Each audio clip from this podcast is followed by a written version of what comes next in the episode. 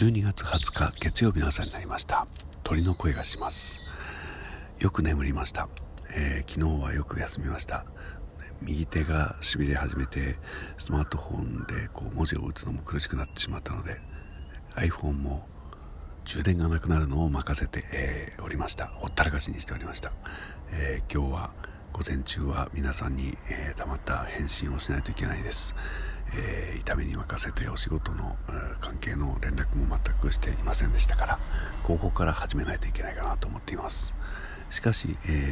さすがに昨日よく休んだからなのか、えー、夕べは横になって眠ることができましたのであそのせいかなよく眠れたのは本当にずっと寝てしまいました。なので、えー、今日から少しずつ普通に戻っていけるんじゃないかなとねあの寝起きの声でお送りいたしました。